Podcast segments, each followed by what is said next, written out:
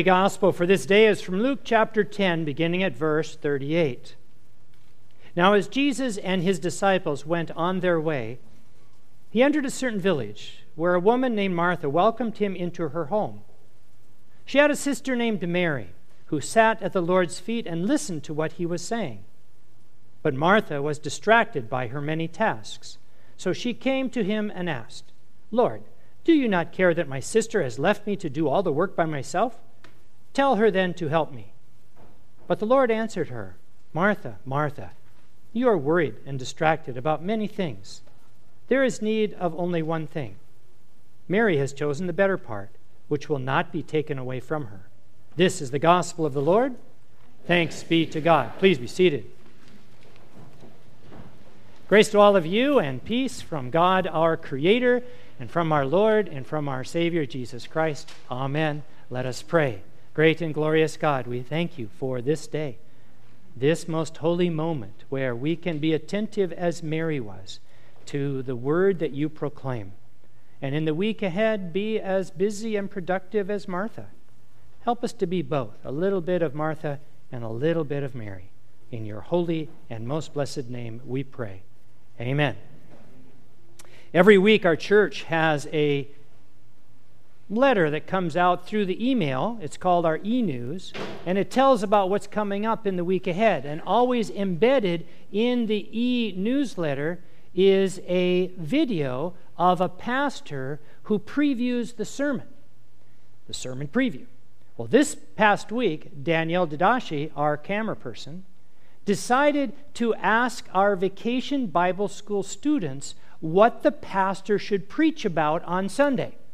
So she went to kid to kid, gave them a microphone, put the camera on them. What should Pastor Mike preach about on Sunday? There was a interesting set of answers. Here are some of them. Pastor Mike should preach on endangered species. Pastor Mike should preach on Jesus going to Egypt. Pastor Mike should preach on Naomi and Ruth. Pastor Mike should preach on the tiny house. And this one's from an, an adult. Pastor Mike should preach on Vacation Bible School chaos. and this is from kids. Pastor Mike should preach on Vacation Bible School fun. Vacation Bible School friends. And one little girl said, Pastor Mike should preach on my mom. I didn't quite get that one, so I probably won't go in that direction. Great advice. Last week was an incredible week. We had over 200 people here uh, young people, children, youth, adults, all working together to proclaim God's word, building a tiny house out back. It was a powerful week. And with the hammering going on and the painting going on with junior high students, it was magical here and super, super busy. It matched up so very well with our gospel lesson today about Martha being so busy. And you may or may not know this, but uh, we pastors get advice on what to preach on every week, not just from kids, but from the national church. They assign the lessons for the Sundays. So at the same time, I'm getting advice from children about what to preach on. I'm also getting advice from the national bishop about what we should preach on, and the national bishop says we should preach on Martha and Mary. Who should I choose? We can do a little of both, okay? We'll do a little of both. So, the story of Martha and Mary is perfectly matched with the busyness of last week, Vacation Bible School, and the tiny house. The story is really about Martha who would have fit in so very well at Vacation Bible School. She would have been busy, she would have been type A, she would have handled all the tasks. In fact, she would have fit in at Holy Spirit Lutheran Church generally. In fact, I think we should hire her for the staff. She would perfectly fit in with our staff because we are task oriented, type A kind of staff. In fact, you may or may not have heard this, but we have had some suggestions to change the name of our church. You've never heard this before? Well, here, here are the suggestions. One is we should change the name of our church to Type A Lutheran Church. Here's another one Anxious Presence Lutheran Church. And this is Pastor Katie's suggestion and favorite Our Lady of Perpetual Responsibility. Here at Holy Spirit Lutheran, we understand Martha very well, and we think she got a bum rap in this story.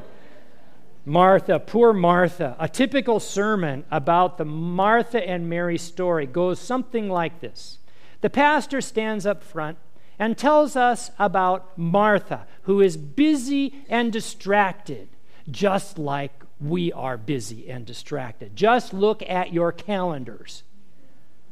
And look at Mary. She is attentive, she is quiet, she is listening to what Jesus has to say. We should be less like Martha and more like Mary, especially in the summer. Usually, this text comes up in the summer, so the sermon usually ends, and you should go on vacation and relax and absorb the beauty of nature. And don't be like Martha. Well, I look back at some of my old sermons, and I've given that exact sermon many times. I guess all to you, because I've been here my whole career. So, the last time I preached on this, I used a metaphor about Martha and Mary, the busy one and the attentive one. The metaphor was of an infinity symbol. Do you know what that is? Infinity symbol? It's a sideways figure eight. It Goes like this. I said that one side of that figure eight is our life of action in the world, it's our work, it's our Martha side. On the other side of the figure eight is our Mary side, our attentive side, our devotional side, our study, our worship. At one time or another in our life, we are moving between those two sides of our spiritual life our life of action doing things in the world, striving for justice, and our life of reflection and contemplation and meditation and quiet and peace, calm. There's a problem with that metaphor because it implies a kind of either or. Either you're Martha or you're Mary. And if you're too much Mary, you should move over to be Martha. If you're too much Martha, you should move over to be Mary. And this week in staff meeting, we're thinking about that, and we're thinking, why can we not collapse the two sides of that infinity symbol? Why do we have to pick one or the other? Why can we not, for example, be both Martha and Mary at the same time? Why can we not be contemplative while we act in the world? This week, I was able to wander through Vacation Bible School, and I would sit in on a few classes being taught. And almost uniformly, the teachers seemed to embody a sense of Martha and Mary. They had a lot of work to do, but they were also quite calm In fact, one particular class I went into, it was right after kids were on break playing, and I think they gave them all a big candy bar too. So they came in and they were like, yeah, you know, bouncing off the walls. I mean, kind of almost literally banging into the walls. And the teacher was both Martha and Mary. She was quiet. Her voice was soft spoken, slow. Kids came in, they sat down, still a little rambunctious. And when she talked to them and asked them questions and called upon one of the young people, and the young person raised their hand, she would be perfectly attentive to that one person. You know how kids are, they all want to talk at the same time. And so a lot of them are raising their hand at the same time that she is focused in on one child. And pretty soon, that entire class was reflecting her serene demeanor I was amazed. It's something that I cannot do. She was combining both Martha and Mary in this story. As we talked about this in staff meeting, about combining both Martha and Mary in our lives, collapsing the both sides of that infinity symbol. One of our staff members said, Pastor Mike, you know, it's like the key to this is practicing mindfulness. And that's what Jesus taught throughout his ministry, he said. And I thought, well, I've heard that word before, but I wasn't, and still I'm not quite certain what mindfulness means.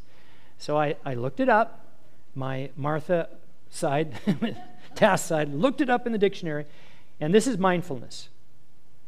Again, the key to collapsing both sides into one.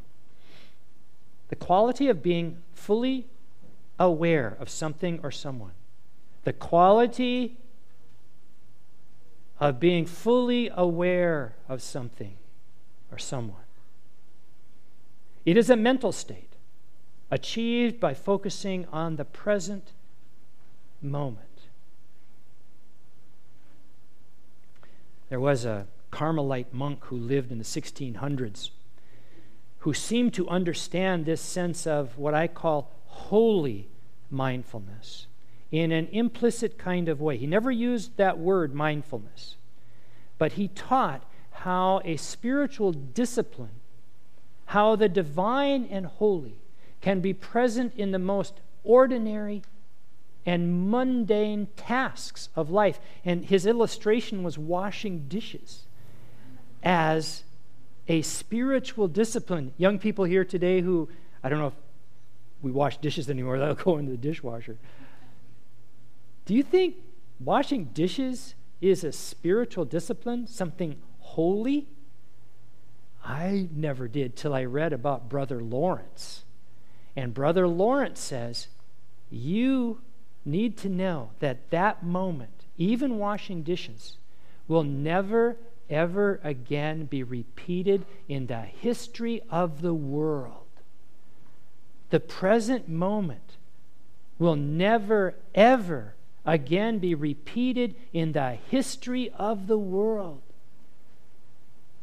And I thought, well, washing dishes? That's like important? That's like holy? He would say, yeah. Feel the warmth of the water. Be attentive to the water, to the slipperiness of the soap, to the dishes stacking, hearing the sounds, to your partner drying dishes next to you, the presence, whether in conversation or in silence. It's a holy moment never to be repeated in the history of the world. That's what holy mindfulness is. And I think that's the key to this story about Martha and Mary to collapse both Mary and Martha into one, to collapse those two sides of that infinity t- symbol, to bring together our action and our reflection into one is to be fully attentive to the present moment. Holy mindfulness. If there's anything you take home from this sermon, it is holy mindfulness. Every moment is precious, never to be repeated in the history of the world.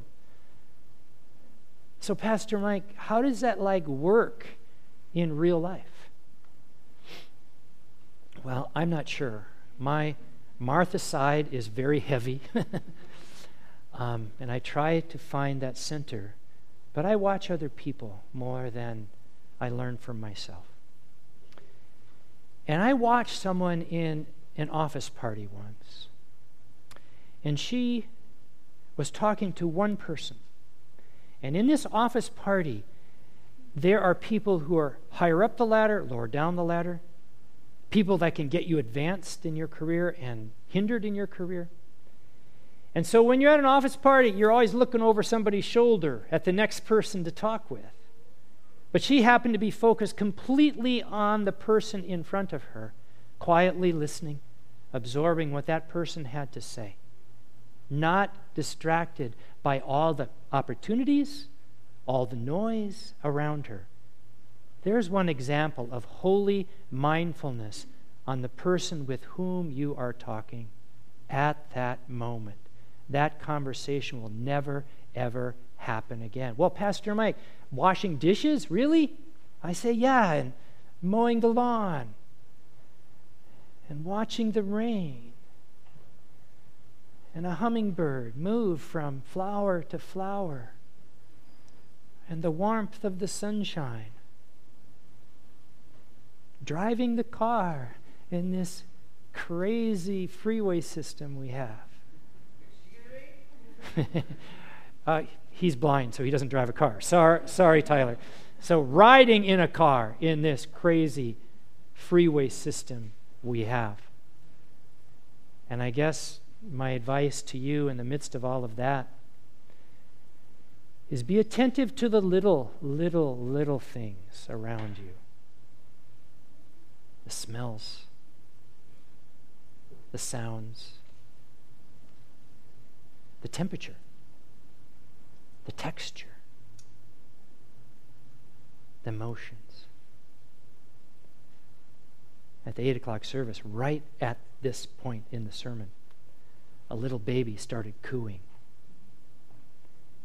And we all just sat there and listened for a moment to this child making sounds of hallelujah.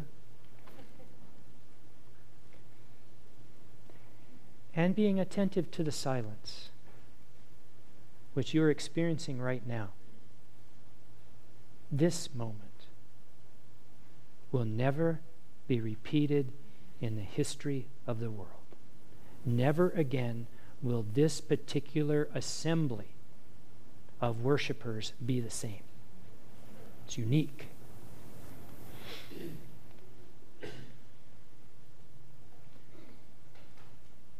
Soon, we will be attentive like Mary to the presence of Jesus coming in the bread and wine of communion. And we will hear shuffling of people coming forward for the meal and the whisper of the phrase, Body of Christ, blood of Christ, body of Christ, blood of Christ. Old people, young people, people with arms crossed. And we return to our seats.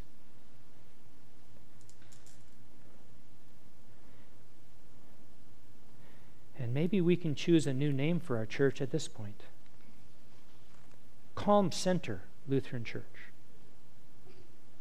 Amen.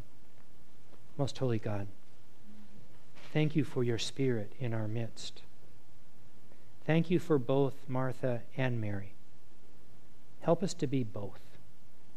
Help us to do the tasks that are before us, to work with good and persistent energy, but to do so with a sense of Mary's attentiveness, out of a calm, centered, and confidence presence that you offer us. We pray this in Jesus' holy name. Amen. Page 10, please stand.